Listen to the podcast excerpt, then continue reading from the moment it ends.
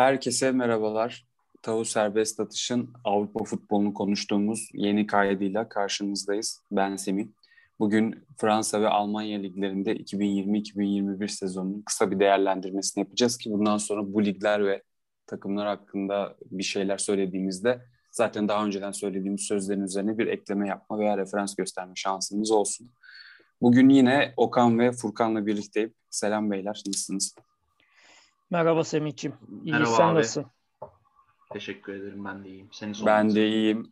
Ben de iyiyim. Teşekkür ederim. Ee, bu sezon Frans önce Fransa Ligi ile başlayacağız. Bu sezon Fransa Ligi'nde çok ilginç bir şey oldu ve Lille e, çok uzun zaman sonra bir şampiyonluk kazandı ama sanırım burada asıl haber değeri taşıyan şey Paris Saint Germain'in şampiyonluğu kaybetmiş olması. Her ne kadar sene içinde çok fazla e, çalkalanma yaşayıp teknik direktör değiştirmiş olsa da gerek kadrosuyla gerek e, zaten başında bulunan teknik direktörlerin top class teknik direktörler olmasından ötürü Paris Saint Germain'in şampiyonluğu kaybedeceğinin ciddi bir ihtimal olarak görülmeye başlanması aslında son 3-5 haftanın meselesi. Yani e, örneğin 30. haftaya Lille lider girdiğinde eminim herkes şey düşünüyordu. E, ya iyi güzel ama şimdi Lille'in bir şey olacak. Yani Lille'in e, bir şeyi var. Paris Saint Germain'le maçı var. Paris Saint Germain orada kendi evinde Lille'i alır. Oradan sonra da arkasına bakmadan devam eder diye düşünüyordu. Fakat böyle olmadı ve deplasmanda kazanılan 1-0'lık maçta 31. haftadan sonra Lille liderliği bu sefer hiç bırakmamacasına aldı ve e, ligin e, yaklaşık işte bir herhalde 15-16 haftası belki de daha fazlası belki yarısını bir 19-20 haftasını lider olarak geçtiği sene ligi kazandı.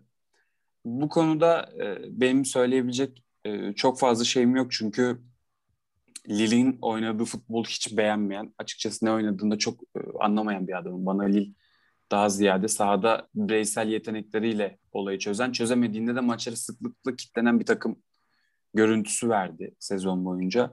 Kaldı ki e, 38 maçta 64 gol atarak şampiyon oldular. Yani 64 gol de şöyle söyleyeyim Paris Saint Germain 86, Olympique Lyon 81, Monaco 76 gol atmış. Neredeyse Montpellier bile Lille kadar gol atmış. Çok yani orta sıra takımı gol, gol sayısı.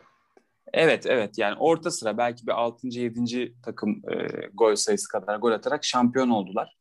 Bu da aslında benim tezimi destekleyen bir şey diye düşünüyorum. Yani bireysel yetenek üzerinden maçı çözme meselesini kaldık ki işte Jonathan de Burak Yılmaz tabii en başta fakat işte Jonathan David, Yusuf e, işte Bamba, Ikone gibi oyuncularla e, zaman zaman çok maç çözdükleri oldu. Ben burada pası Furkan'a atmak istiyorum. Furkan bu Lille nasıl şampiyon oldu kardeşim? Bize bir anlat ya. Ne oynadı ee, aslında?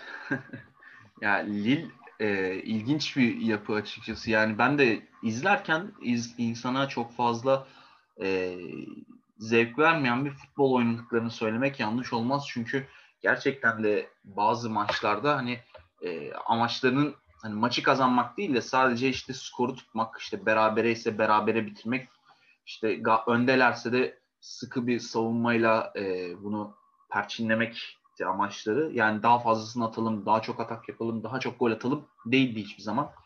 E, bu açıdan biraz da böyle pragmatist bir oyun oynadıklarını söylemek de yanlış olmaz.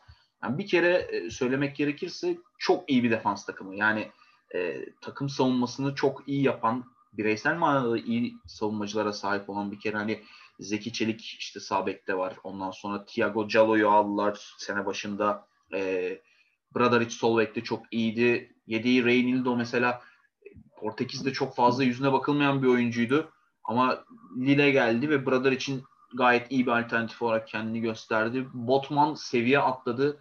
Yani Ajax'tayken bu kadar e, yukarıya çıkacağını kesinlikle herhalde kimse tahmin etmiyordu. 50 o, milyon euroluk stoper oldu diyebilir miyiz Botman Oldu. Bu, bu seneki performansıyla oldu çünkü e, Ajax'tayken böyle değildi ve hani kendi jenerasyonun en iyi stoperlerinden bir tanesi yani 2000 doğumlu. Yani Ozan Kabak işte efendime söyleyeyim başka e, gene takım arkadaşı Thiago Calo vesaire bunlar gibi gerçekten kendi jenerasyonun en önemli stoperlerinden bir tanesi ama Hollanda milli takımına seçilmemesine ben e, biraz şaşırmadım da değil açıkçası yani. Ama şey seçilmiş yani U21 e, takımına seçilmiş. Milli takım performansı gösteren bir oyuncu için U21'e seçilmekte biraz motivasyon düşürücü, motivasyon kırıcı olsa gerek. Yani bir de uzun boylu bir stoper. E, hava toplarına da çok hakim. Ayağı da çok iyi bunun yanında. Yani ben şunu hatırlıyorum. E, Burak Yılmaz'a, işte Jonathan David'e, işte senin saydığın Ikone'ye, Bamba'ya sezon içerisinde attığı uzun toplarla yaklaşık böyle 4-5 gole e, sebebiyet verdi. Yani direkt asist olmasa da işte e, oyunun yönünü değiştirip attığı uzun diagonal paslarla yani 40 metrelik paslarla 50 metrelik paslarla e, gole sebebiyet verdiğini söyleyebilirim. E, şundan da bahsetmek gerekir. E, yanında partner olarak e, Jose Fonte oynadı sezon boyunca. E, tabii sezon belli yerlerinde Thiago Calo oynadı genç futbolcu ama Jose Fonte de Çin'den geldikten sonra belki de kariyeri bitti dendiği yerde çok iyi bir performans gösterdi ve bence şampiyonlukta da e, aslan payına sahip oyunculardan bir tanesi oldu. Yani Galtier genelde merkezde veya hani kanatlarda orta saha karakterli oyuncular kullanıyordu. Ee, hani ikon Ikone'yi oynatıyorsa sol tarafta işte sağ tarafta bir en azından Renato Sanchez'i görüyorduk ya da işte e, Şeka'yı bazen sağ tarafta görüyorduk. E, yani bu varyasyonları çok neydi? Merkez ikiliyi hani genelde çok fazla bozmadı. İşte Sumare oynadı, Andre oynadı. E, ama yani sağ tarafta ya da sol tarafta bir kanat oyuncusunu gördük ama öbür kanatta da yine orta saha destek şey orta saha karakterli bir oyuncunun varlığını hissettik. İleride de e, varyasyonlar yine çok fazla değişti. Hani Burak Yılmaz'ın e, çok fazla maç e, hani performansı taşıyıcı performansı vardı ama çok fazla maçı hani e, tamamlayamadığını gördük. Buna rağmen takımın en golcü oyuncusu olduğu sezon boyunca zaten hani burada aslan payı diyorsak e, Burak'ın bayağı bir etkisi var. Çünkü bireysel yetenekle e, kendisinin bireysel emekleriyle attığı çok fazla gol var. Yani frikik gollerinden tutun işte lense attığı çok acayip bir e, sol ayaklı bir golü vardı. Yani yaklaşık herhalde 30 metreden falan vurdu. Direkt İbrahimovic golü ya. Ha, tabii tabii yani bunlar hep çok sürpriz goller. Ee, Yusuf da aynı şekilde hani milli takım e, için örnek vermek gerekirse Yusuf'un da böyle kritik golleri oldu. Hatta Zeki'nin de bir golü olmuştu yanılmıyorsam böyle e, ceza sahasının dışından sağ ayağının dışıyla vurduğu bir golü vardı. Yani e, böyle söyleyebilirim. Jonathan Bamba işte Jonathan David, Jonathan Ikone bunlar Jonathan biraderler diyelim öyle söyleyeyim. Bu üçü e, genelde Burak Yılmaz'ın etrafındaki uydu oyuncular oldular ve çok fazla e, hani hareketlilik sağlayıp e, gol ve asist katkısı verdiler. Ben genellikle Galtier'in, Christoph Galtier'in e, futbolunu böyle değerlendiririm. Skoru çok iyi tutmasını biliyorlar ama dediğin gibi e, yani çabuk da kilitlenebilen bir takım. O yüzden zaten sezon boyunca 11 kere berabere kaldılar. E, yani şampiyon olmalarının en büyük sebebi o 3 mağlubiyet yani Paris Saint Germain'in 8 mağlubiyeti varken kendilerinin 3 mağlubiyet alması ve az da gol yiyen bir takımdı. Topu, hep topu 23 gol yemişler ki Paris Saint Germain'in 28 gol yediği birlikte e, yani hani muadil takımların 40'tan aşağı yemediği bir e, lig düzeninde diyelim. Bu çok e, iyi bir sayı. Ha, kaleci Mike Manya'nı da boş geçmeyelim. O da bu sene çok iyi bir performans sergiledi. Zaten e, yani bu performansının ödülünde Milan'a transfer olarak bir üst seviyeye çıkarak Şampiyonlar Ligi kalecisi olarak gerçi Lille'de kalsa da yine Şampiyonlar Ligi kalecisi olacaktı. E, alarak aldı. Benim Lille hakkında şu ana kadar söyleyebileceklerim bunlar abi. Peki Okan'a pası şöyle atacağım. Okan, e, ha, özellikle hata kabul etmeyen mevkilerdeki bunları da işte kale, e, stoper ikilisi ve forvet e, en uçtaki oyuncu diyelim. Buralarda tecrübeli ve buraları daha önce görmüş adam formülünün her daim çalıştığını söyleyebilir miyiz? Jose Fonte ve Burak Yılmaz'ın performanslarına bakarak ne diyorsun? Her daim demek biraz iddialı olur ama çoğunlukla çalıştığını söylemek mümkün. Yani ileride işte Jonathan biraderlerin önünde Burak çok iyi bir öğretici oldu. Takım üstünde çok büyük etkisi oldu. Savunmada aynı şekilde Jose Fonte daha yani klasik bir stoperden ziyade biraz daha bir iki adım daha geriden kalarak daha sigortacı, yanındaki oyuncuları yönlendiren bir organizatör gibi gözüktü. Çok da iyi bir kalecileri vardı.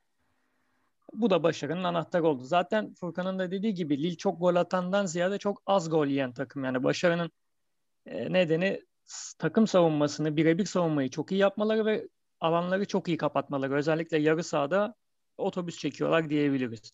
skoru iyi tutuyorlar. Bu da onları başarıya götüren en büyük anahtar oldu. Evet bu tecrübe tabii ben de Burak Yılmaz'ın tecrübesinden çok az bahsedip PSG'ye geçeyim. Yani ligin işte e, Lille son e, yani 30. haftada şeyde 31'de liderliği alıyor. E, Paris Saint Germain'i yenip ve son 8 haftayı Paris Saint Germain'in önünde arkasından gelen bir PSG'nin varlığına rağmen liderliği bırakmadan geçebildi. Burada bu baskıyla baş edebilme meselesi çok önemli ve Burak Yılmaz bu baskıyı çok iyi baş etti. Yani penaltı oldu, penaltı attı, maç sıkıştı, maçı açtı. Çok zor geçmesi beklenen maçların bir kısmında penaltı alarak ya da uzaktan kaleciyi İlginç. avlayarak yani mesela özellikle Lens ve Saint Etienne, e, Saint Etienne diyorum özür dilerim şey maçlarını e, Nice maçlarında falan e, çok iyiydi yani hani ya çok şeyi çok milyon maç aldı mesela. Tabii tabii mesela son dakikada Burak Yılmaz kalecinin üzerine doğru giderken herkes onun gol olacağını biliyordu yani. yani bu, bu güveni oluşturmak da bence çok önemli ve bu da teknik yeterliliğin yanında biraz da tecrübe buraları daha önceden görebilme, kaldırabilme meselesiyle alakalı deyip PSG'ye geçiyorum. Şimdi PSG çok e, enteresan bir takım. Geçen sene Fransa Ligi'ni kazanırken Şampiyonlar Ligi'nde finalde kaybettiler Tuhel'le ve hı hı. aslına bakarsanız olabilecek en iyi üçüncü senaryo gerçekleşti. Yani bir, iki kupayı birden alması diyelim. İkincisi Şampiyonlar Ligi'ni alıp Fransa'yı kaybetmesi ise üçüncüsü de Fransa'yı alıp Şampiyonlar Ligi'ni kaybetmesi. Yani en evla üçüncü senaryo gerçekleşti. Ve e, Paris Saint Germain Thomas Tuchel'i kovarken görevinden yanlış hatırlamıyorsam ikinci ya da üçüncü olması lazım. Şöyle birkaç puan e, farkla. Fakat e, herhalde şunu umdular yani. Biz Tuhel'i kovalım, Pochettino'yu getirelim. Her halükarda Şampiyonlar Ligi'ni alırız. E, yani çünkü normal şartlar altında size Şampiyonlar Ligi finali ve lig, ligde de şampiyonluğu getirmiş bir teknik direktörü ancak Şampiyonlar Ligi kupasını alacağını düşündüğünüz bir hoca için kovarsınız. Fakat durum böyle gerçekleşmedi. Ee, ve Paris Saint Germain Şampiyonlar Ligi'nden elendikten sonra e, ligde de şampiyon olamadı ve ligde şampiyon olamazken şöyle bir e, enteresanlık da var. Hani Lille 1-0 yenildikten sonra liderliği kaptırıyor Paris Saint Germain. Fakat daha sonra da e, aslında şey yapamıyor. E, yani 7'de 7 yapamıyor baktığınız zaman. Bir e, şey de yapıyor. E, arada bir Rene puan da kaybediyor. Bu arada Rene puan kaybederken Saint Etienne maçını da son anda alıyor. Birkaç maçı daha e, bu şekilde böyle anlık çabalarla kazandılar. E, yani aslında şey bir durumda olmadı ya. Tamam biz dile yenildik ama kalan tüm maçları kazanıp şampiyon oluruz da olmadı. Çünkü kalan tüm maçlarını kazansa şampiyon oluyordu aslında. Rene puan kaybetmesi. Yani Paris Saint Germain tırnak içinde söylüyorum bir türlü şampiyonluk modunu da açamadı. Baktığınız zaman ki bence bu da ne olursa olsun e, Pochettino'ya yazmaz. Şimdi normalde bu gibi durumların teknik direktörle yazmasını beklersiniz. Yani doğru olan da budur yani. Tuhel'in Chelsea'de yaptığı etkiye bakarsak e, sezonun geri kalan yarısına itibaren Pochettino'da da böyle bir etki bekleyip bu etkiyi göstermediğinde de eleştirilebilir. Fakat ben burada şu duruma özellikle dikkat çekmek istiyorum. Yani bu takım bu haliyle yani bu kadro camia demiyorum yani camianın dinamiklerini bilmiyorum çünkü Paris Saint Germain'i çok yakından takip etmediğimden ama futbol takımındaki oyuncu ve sporcu karakterlerine baktığımızda şunu söyleyebiliriz ki bu takım iflah olmaz.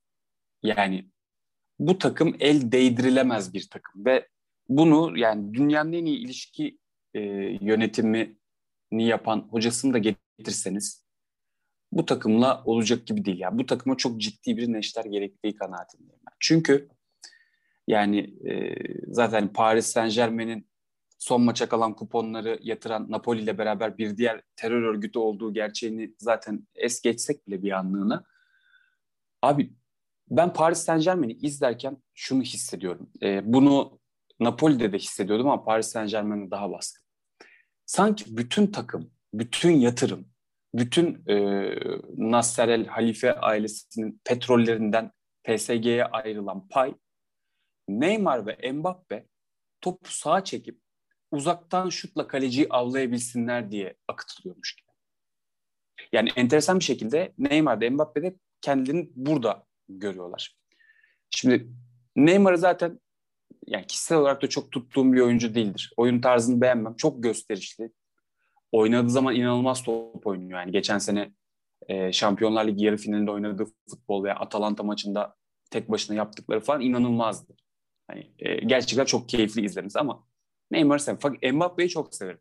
Bana göre yani biri GOAT olacaksa ve bu Ronaldo Messi'den bir tanesi olmayacaksa, yani biri onları yerinden edecekse bu Mbappe gibi görünüyor bana. 2007'den beri yani Monaco'daki şampiyonluktan beri. Fakat Mbappe de bu e, anturaj etkisine çok e, maruz kalmış ve bundan kendini koruyamamış gibi görünüyor. Ve saha içinde vücut dilleri, yaptıkları tercihler falan gerçekten korkunç. Ya korkunç yani. Hani şöyle söyleyeyim size halı sahada bunları yapsanız e, gerçekten arkadaşlarınızdan ciddi tepkiler görürsünüz. Şu tercihleri halı sahada yapsanız. Şimdi e, bu meselenin bir şekilde çözülmesi lazım. Fakat ben bu meselenin ikisi birden takımdayken çözülebileceğini düşünmüyorum. Şimdi Mbappe'ye ve Neymar'a bakıyorsunuz. Bu adamların biri 27, biri 9 gol atmış. Biri 7, biri 6 asist yapmış. Şimdi bu kadar fazla gol atan partnerleriniz varken siz de o gollerin tamamını atmıyorsanız bu asist rakamları çok az. Ve bu da tam olarak aslında benim söylediklerimin kanıtı. Yani bu oyuncular takım için oynamıyorlar. Maçı kazanmak için de oynamıyorlar. Tamamen kendi rakamları için oynuyorlar. Ve bu noktada bana kalırsa PSG'nin yapması gereken bütün takımı aynı tutsa bile kaldı ki bence net bir orta saha problemleri de var. Yani Verratti'nin tek başına orta sahanın yükünü kaldıramadığını da görüyoruz.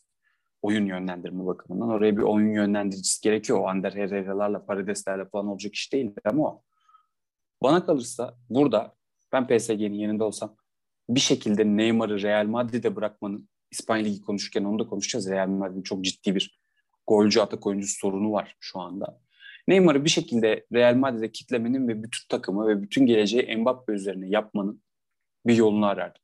Çünkü bu tarz eğer tek bir oyuncu yapacaksa yine bile sizi başarıya götürebilir. Yıllarca Ronaldo örneğinde gördük bunu. Yani Ronaldo'yu Benzema ile ikilediler ve orta sahadan gelen destekle işte diğer kanatta orta saha karakterli oyuncular falan kullanarak çok ciddi verim aldılar Real Madrid olarak. Bunu Mbappe ile yapabilirsin ama takımda Neymar varken Mbappe ile olmuyor. Çünkü Mbappe'nin kullanabileceği pozisyonun bir kısmını Neymar almış oluyor. Bir de üstüne 50 milyon euro maaş alıyor. Bir de üstüne kız kardeşin her doğum gününde ya kırmızı kart cezası oluyor ya da sakat oluyor. Yani yılın bir ayını da sürekli sakatlık ya da cezalarla kaçıran bir adam aynı zamanda Neymar. Dolayısıyla yani PSG'nin kurtuluşunu ben açıkçası e, Mbappe, Moiseken grubunda görüyorum. E, orayı da destekleyici olarak belki Icardi'nin kullanılabileceğini düşünüyorum. E, bu arada Di Maria gibi muhteşem, harika, olağanüstü bir oyuncunun da henüz Şampiyonlar Ligi şampiyonluğu görememiş olması PSG ile gerçekten çok üzücü deyip topu Furkan'a atıyorum. Furkan, ne olacak PSG'nin hali? yani PSG'nin hali e, yani bence çok içler acısı bir durum değil e, ama senin dediğin tespitler de doğru abi. Ş- şunları da belirtmek lazım. Biraz da PSG bu yönde tarafını belli etti diye düşünüyorum. Hani Mbappe'nin kalacağını söyledi zaten Şampiyonlar Ligi finalinden sonra Nasser El Khelaifi. E, Neymar'la da bir sözleşme uzattılar 2025'e kadar. Yeni bir kontrat imzaladılar. E, Icardi de geçen bir açıklamada bulundu. E, hani ayrılacağım haberleri asılsız. Paris'i çok seviyorum. İşte uzun süreli bir kontratım var diye ben, ben burayı seviyorum. Burası da beni seviyor tarzında bir açıklamada bulundu. Bir de o kadar e, parayı ben alsam ben de severim. doğru. Doğru. Yaklaşık genelde yıllık 15 milyon euro net bir para alıyordu yanılmıyorsam. E, şunu da söylemek lazım. Kamavinga'yı düşünüyorlar orta sahaya. Çünkü e, ben 2-3 gün önce bir haber okumuştum bununla alakalı. Kamavinga'nın işte gelecek sezon sonunda kon, e, sona erecek olan kontratını e, uzatmayacağını Ren yönetimine ilettiği haberi geldi. Paris Saint Germain'e gitmek istiyormuş. Ren'in istediği para 100 milyon euro ama e, kontratının bitimine bir yıldan az bir süre kalan artık çünkü 365 günden geri saymaya başladık. Bir yıldan az bir süre kalan oyuncu için Paris Saint Germain'in 100 milyon euro vereceğini pek zannetmiyorum. Bu sene Paris Saint Germain biraz daha böyle dış sebeplerle e, sarsılan bir takım olduğu e, şey yani Thiago Silva'yı bir kere sezon başında kaybettiler ki bence Thiago Silva karakterindeki oyuncular hani yeteneğini, oyuncu kalitesini bir yerde ayrı tutuyorum. bu karakterdeki oyuncular takım için çok bütünleştirici, çok birleştirici e, bir anlam taşıyorlar. Thiago Silva'nın bence ayrılığı e, soyunma odasında biraz bu e, Semih abinin dediği gibi hani Neymar, Mbappe e, ekseninde kurulmuş işte diğer işte 10 oyuncunun veya 9 oyuncunun figüran olduğu bir e, sisteme bu sebeple bir dönüş olabilir. Yani Thiago Silva'nın yokluğu e, buna bir nasıl diyeyim kanal açmış olabilir. Öyle söyleyelim. Yani e, işte Di Maria'dan bahsettim. Di Maria da sezonun son bir ayını, bir buçuk ayını çok kötü geçirdi. Yani e, son maçta kornerden bir gol attı ama e, ondan önce de kendisinin e, ailesinin e, bir hırsızlık hatta yani ölüm tehdidinden geçtiğini e, başlarından öyle bir olay geçtiğini söylemek lazım. Sıkıntılı durumlar yaşadılar. Hatta Marquinhos'un ailesi de aynı şekilde.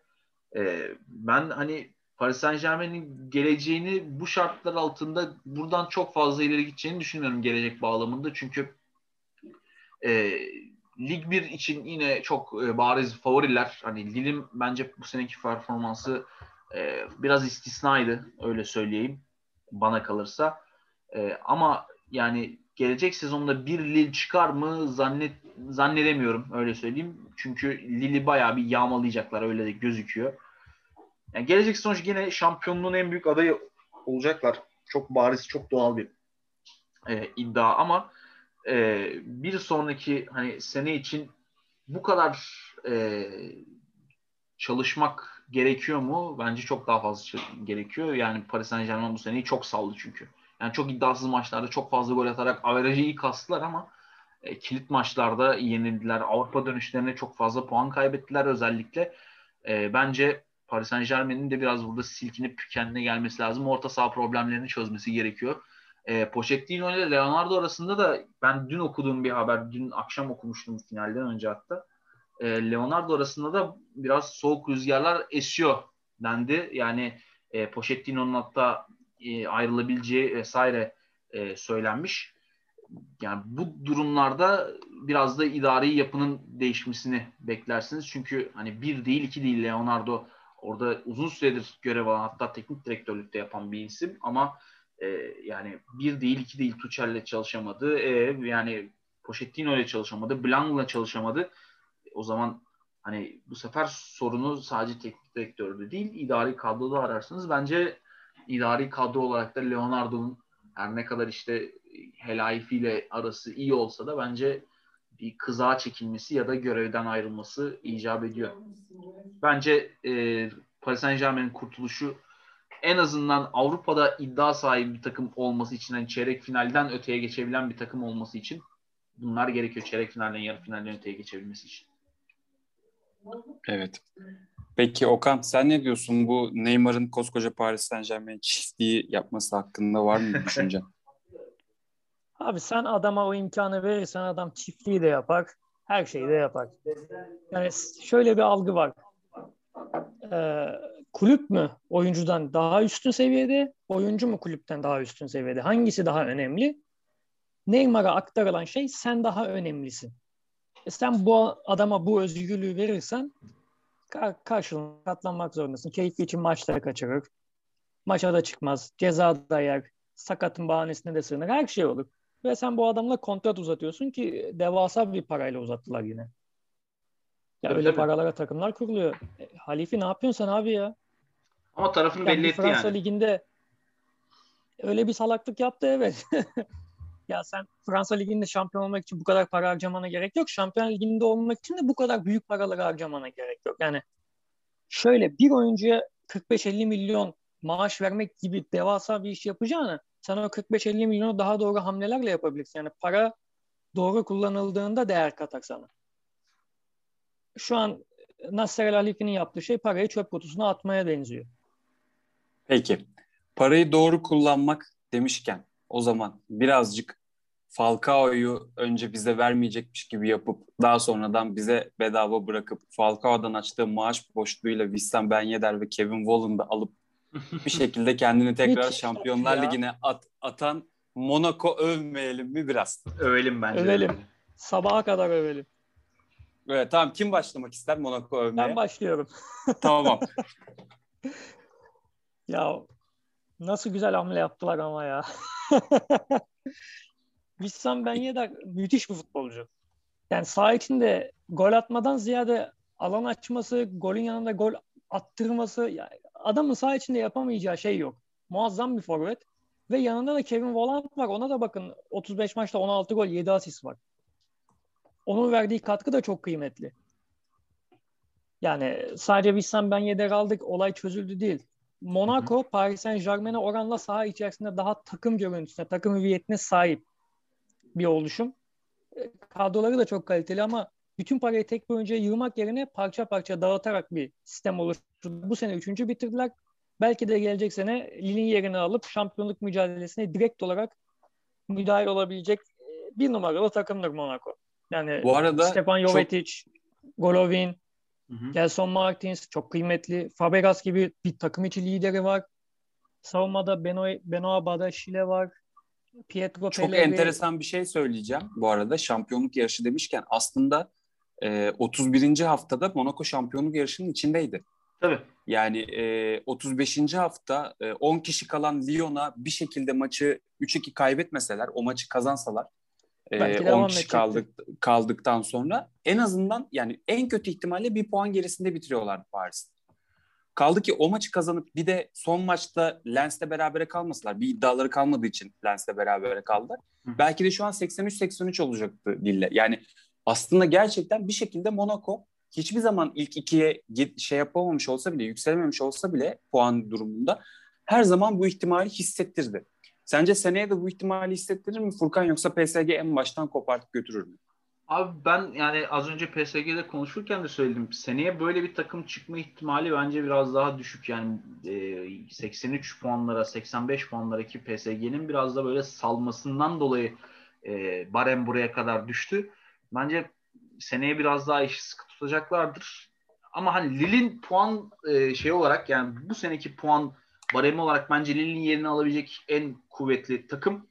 Ancak e, anladım ki e, şu var.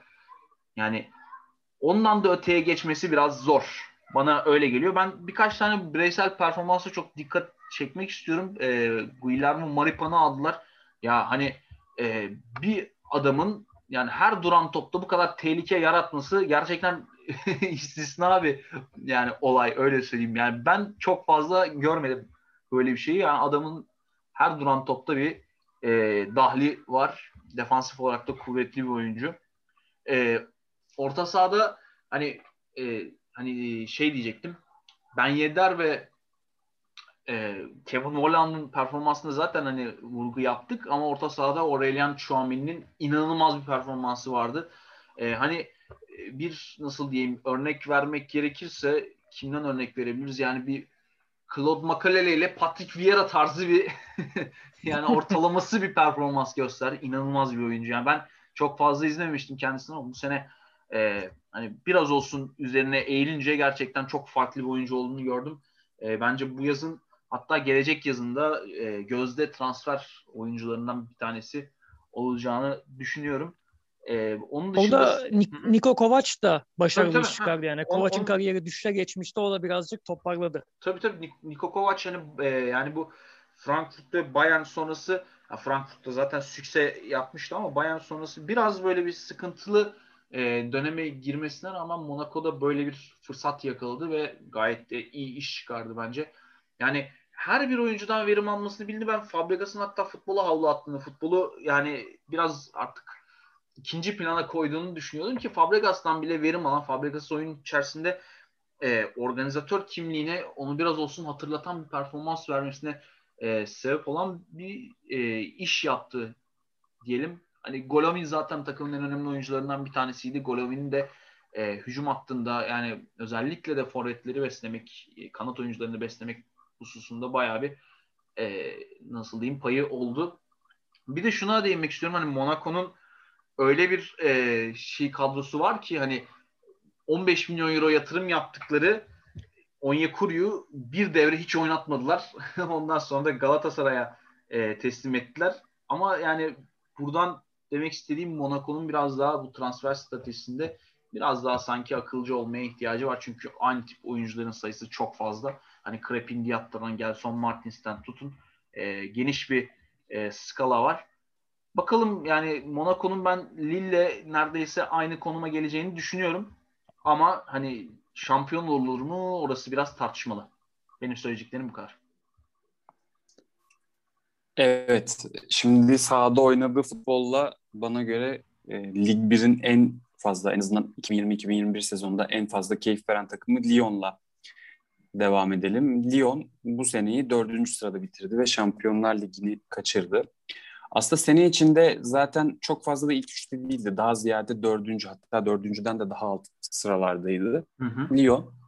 Fakat e, sahada oynadığı futbol her zaman sanki bir şekilde kendi şampiyonlar ligine atabilir. Hatta işte iyi giderse ilk ikiye de atabilir gibi gösteriyordu. En azından işte son e, 3-5 hafta böyle ihtimaller vardı en azından. İşte Lille maçını kazansa farklı olurdu örneğin.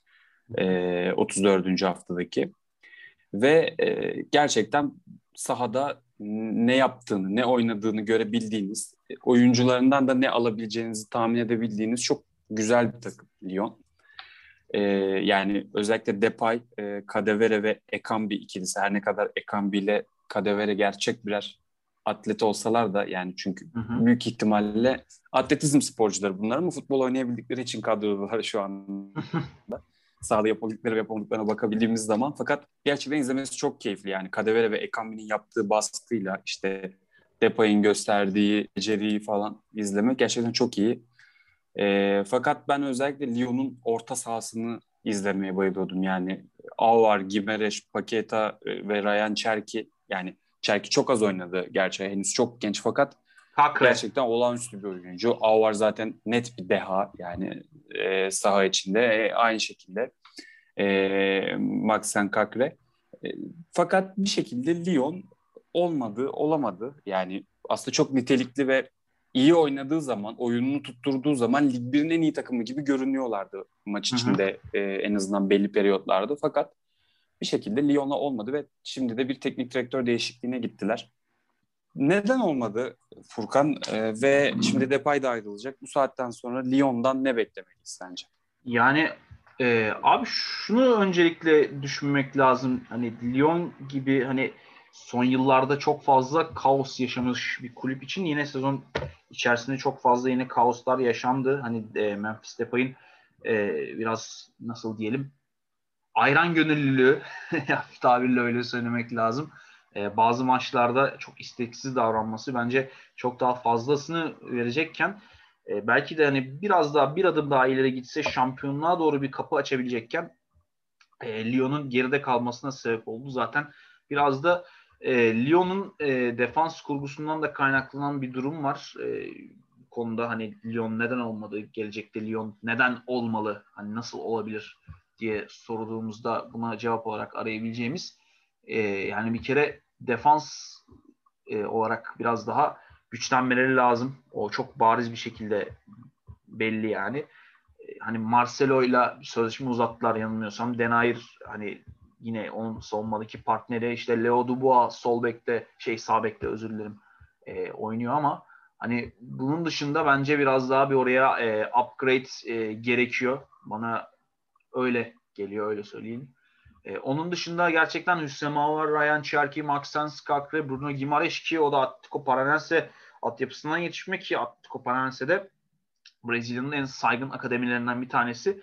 E, bir örnek olarak da söyleyeyim Galatasaray'ın stoperi Marka yine Atletico Paranense çıkışlı saygın bir akademi ve yani Atletico Paranense'den e, oyuncu almanızda almanız takdirinde çok fazla e, pişman olmayacağınızı söylemek gerekiyor. E, bence Milan'dan aldıkları pakette de ben e, çok iyi oturdu o takıma. Ama yani bir türlü olmadı. Bence Rudi Garcia'nın da burada hem katkıları hem eksileri var ama sezon içerisinde bence daha iyi olabilirlerdi. Bunu da söylemek lazım. Zaten e, Rudi Garcia'nın Juninho ile çok iyi geçinemediği e, söyleniyordu. Onunla alakalı da açıklamalar yaptı. İşte Brezilyalı oyunculara biraz daha e, toleranslı yaklaştığına dair e, son açıklamaları yaptı. Zaten ayrılıyor. Ayrıldığı yerine de e, eski Ajax hocası daha sonra yine Leverkusen'e geçti. Peter Boş'u getirdiler. E, ben merakla bekliyorum. Yani Peter Boş bu takıma iyi bir tak, e, iyi bir futbol oynatabilecek, bol gollü işte ondan sonra e, faydalı bir futbol oynatabilecek underdog hocalardan bir tanesi. E, yani onunla da olmazsa daha ne türlü olur bilemiyorum açıkçası. Göreceğiz.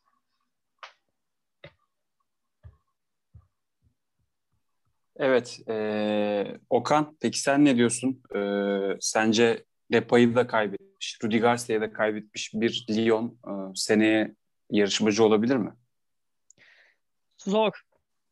Zor çünkü Rudi Garcia bence Fransa Ligi'ndeki çok kaliteli, saygın hocalardan biriydi. Yani Rudi Garcia'yı ben olsam tutmanın yollarını arardım. Yani Jean-Michel Aulas kulübün sahibi yıllardır başında. Ee, vefat eden Gerard Houllier ile beraber götürüyorlardı. Yani Gerard Houllier onun danışmanlığını yapardı. O da hayatını kaybettikten sonra tamamen ipleri birazcık Juninho'nun eline bıraktı gibi gözüktü ve Juninho her ne kadar çok saygın bir kariyere sahip olsa da yöneticilik bazında pek o kadar sanki yüksek bir kariyere sahip olacak gibi gözükmüyor. Neden gözükmüyor? Takımın başına geldiği gibi şeyi getirmişti. Eski Savunmacı milli takımdan arkadaşı Silvinho ve Silvinho'yu da kısa zamanda gönderdiler. Hı hı. Ee, yani bu, profesyonel dünyada arkadaşlıkla, hatırla, gönülle bazı işler olmaz. Yani bura benim babamın şirketi ise ben babamın şirketi Hı-hı. zarar etmesin diye en kalifiye kimi görürsem onu getiririm. Gidip arkadaşım var onu getireyim değil. Siz size faydası olacak, katkısı olacak insanları çevrenizde ve organizasyonlarınızda buluşturmak zorundasınız. E yok arkadaşım gelsin bizim mahalleden şu var bilmem kimin arkadaşı bu var derseniz işte o eşik atlama olayını yapamıyorsunuz. Atlayamazsınız eşik. Yani Rudi Garcia iyi bir mentördü, iyi bir hocayı da göndermek. Hatta Peter Bosch dediğimiz gibi underdog bir hoca. Ama Depay'ı kaybetmek muhtemelen onlara bir kan kaybı olacaktır. Çünkü Lyon kadrosunun hali hazırda net bir santraforu diyor. Yani Slimani var. Ne kadar kabul edilir bilmiyorum. Dembele geri dönecek bir tek yazın. Heh. Dembele'nin dönüşü etki edebilir ama Depay'la Dembele çok daha iyi etki edebilecekken Depay'ı kaybetmek onlar için büyük bir kan kaybı çünkü Lyon biraz daha PSG'ye göre takım görüntüsüne sahip. Takımın yıldızının gitmesi ister istemez büyük bir boşluk oluşturacaktır tabii. Evet. E, şimdi ilk dört takımı tamamladıktan sonra at, Fransa Lig 1 takımlarına atış serbest modunu açıyorum o zaman. Benim e, ilk atış yapacağım takım Marsilya. Hı Yani büyük ihtimalle Fransa'nın herhalde işte en büyük, en reputasyonlu 2-3 takımından bir tanesi. Biri. Taraftar taraftarıyla, şehriyle, her şeyle çok büyük bir kulüp fakat bir türlü olmuyor. Yani Marsilya bu sezon hiçbir zaman öyle çok e, yarışmacı olabilecek gibi görünmedi. Çok fazla puan toplayamadı. Yani 60 puanla 5. ama 4. ile arasında 16 puan var. Yani burada mesela UEFA Avrupa Ligi ve Konferans Ligi'nin dışında kalması bir maça bakıyor. Çünkü 7. Lens'le arasında sadece 3 puan var. Evet. Şimdi Lyon işin kötüsü Marsilya para da harcıyor. Ee, yani hani full altyapıya yönelip kardeşim işte yarışmacı olabilirsek ne ala ama olmazsa da e, bizim için çok önemli değil takımı da değil Marsilya. İşte Payet'e büyük yatırım yapmışlardı. İşte bir şekilde Milik'le anlaşmanın yolunu buldular. Benedetto'ya 14-15 milyon bonservis ödediler Boca'dan gelmesi için. Valeri Germain'e ciddi ücretler ödendi. Yani bu takım hiç ucuz bir takım değil aslında. Hı hı. Fakat senenin sonunda yani 2020-2021 sezonunun sonunda UEFA Avrupa Ligi'ne 5. olarak giden dördüncüyle dördüncüye hiç yaklaşamamış ve yaklaşabilecekmiş gibi de görünmeyen. Bunun üzerine bir de takımın en iyi performans veren birkaç oyuncusundan en azından sağlam performans alabileceği birkaç oyuncusundan Toven'i e, Tigres'e galiba değil mi? Meksika'ya takımına. O da bir vizyonsuz e, bir hamle. ha, e, işte e, Toven'i Tigres'e Toven'i Tigres'e e, kaybeden Hı hı. İşte Valeri Germain'i bedava bırakan, Dimitri Payet'in artık ciddi ciddi yaşlandı. 34-35 yaşına geldi herhalde şimdi. Evet, evet. Ee, Dario Benedet yani elinde ne yapacağı hiç belli olmayan, canı istemediği zaman top oynamayan kiralık bir milik. 31 yaşında Benedetto, 34 yaşında Paye ve 25 yaşında Radonjic'le kala kaldılar hücum hattında. Yani işin savunma kısmına falan hiç girmiyorum şimdi. O çok önemli değil. Fakat 38 maçta 54 gol atan yani maç başı bir buçuk gol ortalamasını ancak yakalayabilen bir Marsilya Aynı zamanda şimdi Tomel'le Jermen'i de kaybetti bedavaya. Bunlardan bir bonservis dönüşü de sağlanamadı. Dolayısıyla Marsilya'nın geleceğini hiç parlak görmüyorum. Gerçekten e, bu bonservis ödeyebilme kaynaklarını çok kötü kullanın. Zaten ekonomisi de gitgelli olan bir takım Marsilya. Dolayısıyla Marsilya için e, üzgünüm benim Lig 1'de atış yapacağım takım buydu. Sanırım e, Okan'ın bir iki tane yaralı olduğu takım var. O yüzden sözü Okan'a bırakacağım. Okan sen ne diyorsun? Kime atış yapmak istersin Fransa'da? Ya burada herkese atış yapmak lazım da Marsilya özelinde bir iki kelam da e, bir yerde okumuştum şimdi hatırlamıyorum kimin söylediğini. Dünyanın en kötü yönetilen üç kulübü Liverpool, Marsilya ve Galatasaray demişlerdi. Ya Liverpool hadi toparladı kendini. Şampiyonlar Ligi şampiyonu Galatasaray, oldu. Marsilya ve Galatasaray gerçekten dünyanın taraftar tutkusunun en yüksek seviyelerde olduğu fakat yönetim bazında en kötü, en başarısız yönetilen kulüplerinden ikisi. Yani Marsilya ne yaptığı belli değil. Nereye gidiyor belli değil. Ne harcıyor belli değil, ne kaybediyor belli değil. Hiçbir şey belli değil o kulüpte. Ki o kadar büyük bir tarihe sahip bir kulüp. Taraftarları çok sadıktır. Şehir tamamen futbolla yatıp kalkar, kulüple yatıp kalkar. Ya bilmiyorum bu, nasıl bunu başarısızlık olarak devam ettirebiliyorlar. İstikrarlı bir şekilde olumsuz gidiş var ama yani doğruya doğru şimdi tebrik etmek lazım. İstikrar da önemli. Benim atış yapacağım yerler Saint Etienne'le Bordeaux. Bu ikisi de Fransa futbolunun değerli kulüpleri, güzide kulüpleri ve şu anda ikisi de satılık durumda. Bordeaux için bir kayyım var. Tabii görüşmek lazım. Ne isteniyor ne verilecek bilmiyorum ama Fransa'da şöyle bir durum olduğunu biliyoruz. Yaptığımız araştırmalar sonucunda Fransa'da kulüp sahibi kulüp zarar ederse o zararı cebinden temin etmek zorunda. Yani acılara birazcık da gözü korkutturan şeylerden biri bu. Saint Etienne Fransa'da yanılmıyorsam en fazla şampiyonluğu olan kulüplerden biri. Belki de ilkidir. Hı hı. Yanlışım varsa düzeltin. Yani Saint Etienne Claude Puel'le bir şeyler yapar eder mi acaba dedim ama beklentimin çok altında kaldılar. Çünkü bir iki adım daha yukarı atabilirlerdi. Yani Saint Etienne'i 11. sırada bitirip 46 puanla bitirmesi, eksi 12 averaj bunlar kabul edilebilecek şeyler değil. Onlar da yine bir 45-50 milyon euro bandında satıştalar. Hı hı. Muhtemelen e, sezon başlamadan önce bir el değişimi olacak orada. Bordeaux'a geldiğimiz zaman da Bordeaux da aynı şekilde bundan yaklaşık birkaç yıl önce Şampiyonlar Ligi'nde boy gösteren, Fransa'da şampiyonluklar kovalayan, rekabetçi olan bir yerdi. Fakat onların da istikrarlı bir şekilde olumsuza gidişi hızla devam ediyor. Ya burada bir parantez Josh Maja'yı açacağım. Yani Sunderland'den buraya uçarak geldi. Yani Josh Maja birazcık akıllı davransa Sunderland'de sezonu bitirse muhtemelen e, bir şampiyonşip takımına oradan da bir Premier Lig'e gidebilecekken e, kendi kariyerini bence çöpe attı. Bordeaux'a gelmek ha, mahallede halı sahada oyna daha iyi yani Bordeaux'da oynamaktansa.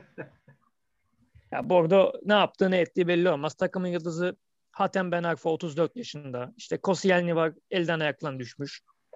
Kalede Benoit Kostil. Son maçlarda yani kümede kaldılar. Tutulup, yani elle tutulur bir şey yok. Yani Bordeaux 45 puanla bitirmiş. Nant 40 puanla playout oynuyor bugün. Yani evet. gidiyor da az kalsın. tabii tabii. Yani bu, bunlar kabul edilir şeyler değil. Ne Bordeaux ne Saint Etienne için ki ikisi de çok büyük maziye sahip başarılı kulüpler. Bunların bu Hı-hı. seviyelere düşmeleri gerçekten futbol sever olarak beni üzüyor. Ve top nasıl toparlanır hiç bilmiyorum. Saint Etienne belki satış sonrası bir toparlama içine girebilir ama Bordeaux için bilmiyorum yani. O daha da karışık.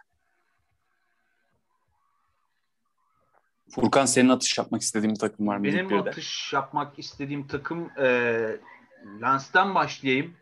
E, yani benim söylemek istediğim takımı bu sene e, Lig 2'den çıkıp e, Lig 1'e geldiler ve yani biraz da hani yatırım e, faktörü de etkili oldu ama e, ben burada Frank Heis'a e, çok büyük bir pay biçmek istiyorum. Gerçekten e, Lig 1'de taktiksel olarak e, en iyi planlara sahip hocalardan bir tanesi. E, genelde Lig 1'in gördüğümüz kadarıyla, izlediğimiz kadarıyla e, kullanılan taktikler yine işte 4-2-3-1, e, 4-3-3 tarzı. Hani dörtlü defans kurgusuyla başlayan taktikler ama Frank Heist Lense'ye geçen sezonun ortasında gelmişti. geçen sezonun ortasından beri takımı oynattığı taktik ise 3-4-1-2 ve 3-5-2'nin türevleri tarzında. E, bunun için hani ortada e, iki tane or, yani üçlü stoperin önde iki kanat beki ve tam orta sahada iki tane e, çok iyi işleyen orta saha ki bir tanesi e, Çeik Dukure e, geçen yaz Galatasaray'a transferi gündeme gelmişti hatta öyle söyleyelim. Fatih Terim de istediği oyunculardan bir tanesiydi. Onların önünde bir tane e, yaratıcı bir on numara ve onların da önünde yani on numaranın da önünde iki tane çok e, hareketli, çok ısıran, iyi pres yapan forvet. E, bunlara e, çok net görevler biçilmiş, çok net e, direktifler verilmiş ve bence bu senede oldukça başarılı oldular bu hususta. Hatta yani ben sezonun oyuncusu olarak e, hani Gael Kakuta'yı örnek verebilirim. Hani Kakuta ilk çıktığı zaman çok e, sükseli bir isimdi. Gelecek vadeti söylenen bir isimdi. Ama bir türlü o patlamayı yapamadı. Çok fazla kulüp gezdi ama herhalde bu sene kendi kimliğini buldu. Ee, yani bayağı bir skor katkısı verdiğini söyleyebilirim. Bir de e, dediğim gibi Dukure'nin partneri Seko Fofana Udinese'den aldılar. Çok tam teşekküllü bir orta saha oyuncusu. Onun da e, çok fazla e, faktör e, olarak e, bir yardımı dokundu bu sene.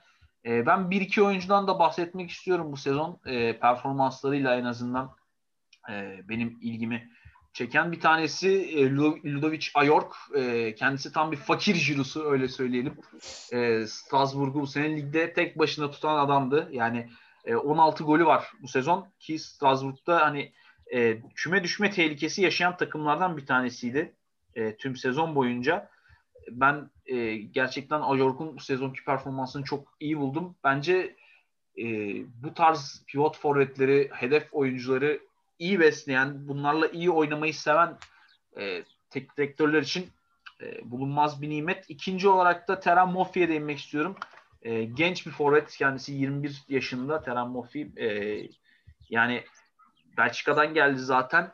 Çok değişik bir kariyer ivmesi var. Bu sene Lorient'de belki de en fazla e, öne çıkan isim oldu. E, çok yırtıcı forvet. Öncelikle onu söyleyeyim. Daha önce de Belçika'da oynarken yani Kortraj'da oynarken e, yine Türkiye'deki bazı takımlarla hem Beşiktaş'ta hem Galatasaray'la adı alınmıştı ama bir türlü transferi nasip olmadı diyelim.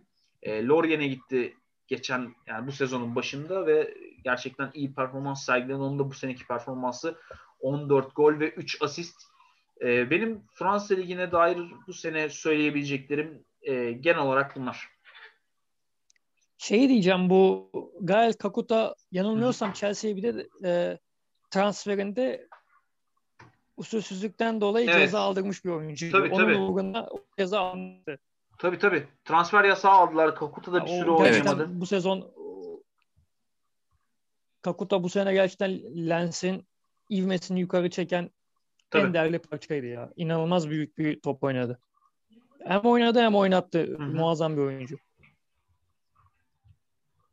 Benim bu evet, kadar yani. E, bu arada Se- Seko Fofana'nın e, Galatasaray'la adı geçtiğinde de orta saha için be- beğenmeyenlere de selam olsun. Adam Fransa Ligi'ni bile öttürdü.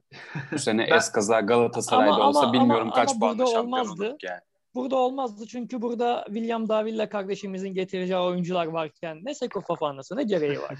Gayet Emrah, güzel oynadı. Aslan Emrah. Baba'dan formayı alamazdı değil mi? Fofana Tabii canım alamazdı. Olsa. Alamazdı. Seko Fofana ya ya o çok apayrı bir program konusu artık. Evet, bir, e, bir, onu bir şey daha söyleyeyim. Ee, yani bu sezon bir oyuncu için veda sezonu olabilir. Halen belli değil gerçi ama Montpellier'in kaptanı Hilton Vitorino var. Ee, malumunuz 43 yaşında kendisi hala oynuyor. Belki profesyonel liglerde en üst seviyede forma giyen en yaşlı oyuncu olabilir. Hani bu fondan da büyüktü yanılmıyorsam. Ee, galiba bir sene daha kontrat uzatacak diyorlar. Yani artık yeter diyorum ben de. Hani bu ya sene... Mo, Mo, Montpellier'in zaten manyak bir başkanı var. Çılgın bir başkanı. O, ha, o, öldü o, o öldü. Louis öldü. Öldü o. O ne öldü ya? Bir, oldu birkaç. Belhanda'nın Belhanda'nın Galatasaray'a transfer olduğu gün öldü hatta. Ha evet. Öyle evet. bir şey vardı. Aa. Öyle bir muhabbeti vardı. Evet evet. Tabii tabii. Epeydi ben valla Montpellier'den falan o kadar kopum ki ben hala Nicolin var diye zannediyorum. Ama oğlu devam ettiriyor. Başkanlığı oğlu devam ettiriyor. Yani yine bir Nicolin var sonuç olarak. Evet evet aynen öyle. Evet, peki o zaman Fransa Lig 1'de 2020-2021 sezonunun değerlendirmesiyle kayıttaydık. Ee, bizi dinlediğiniz için teşekkür ederim. Keyifli dinlemeler diliyorum. Hoşçakalın diyorum. Hoşçakalın. Görüşmek üzere.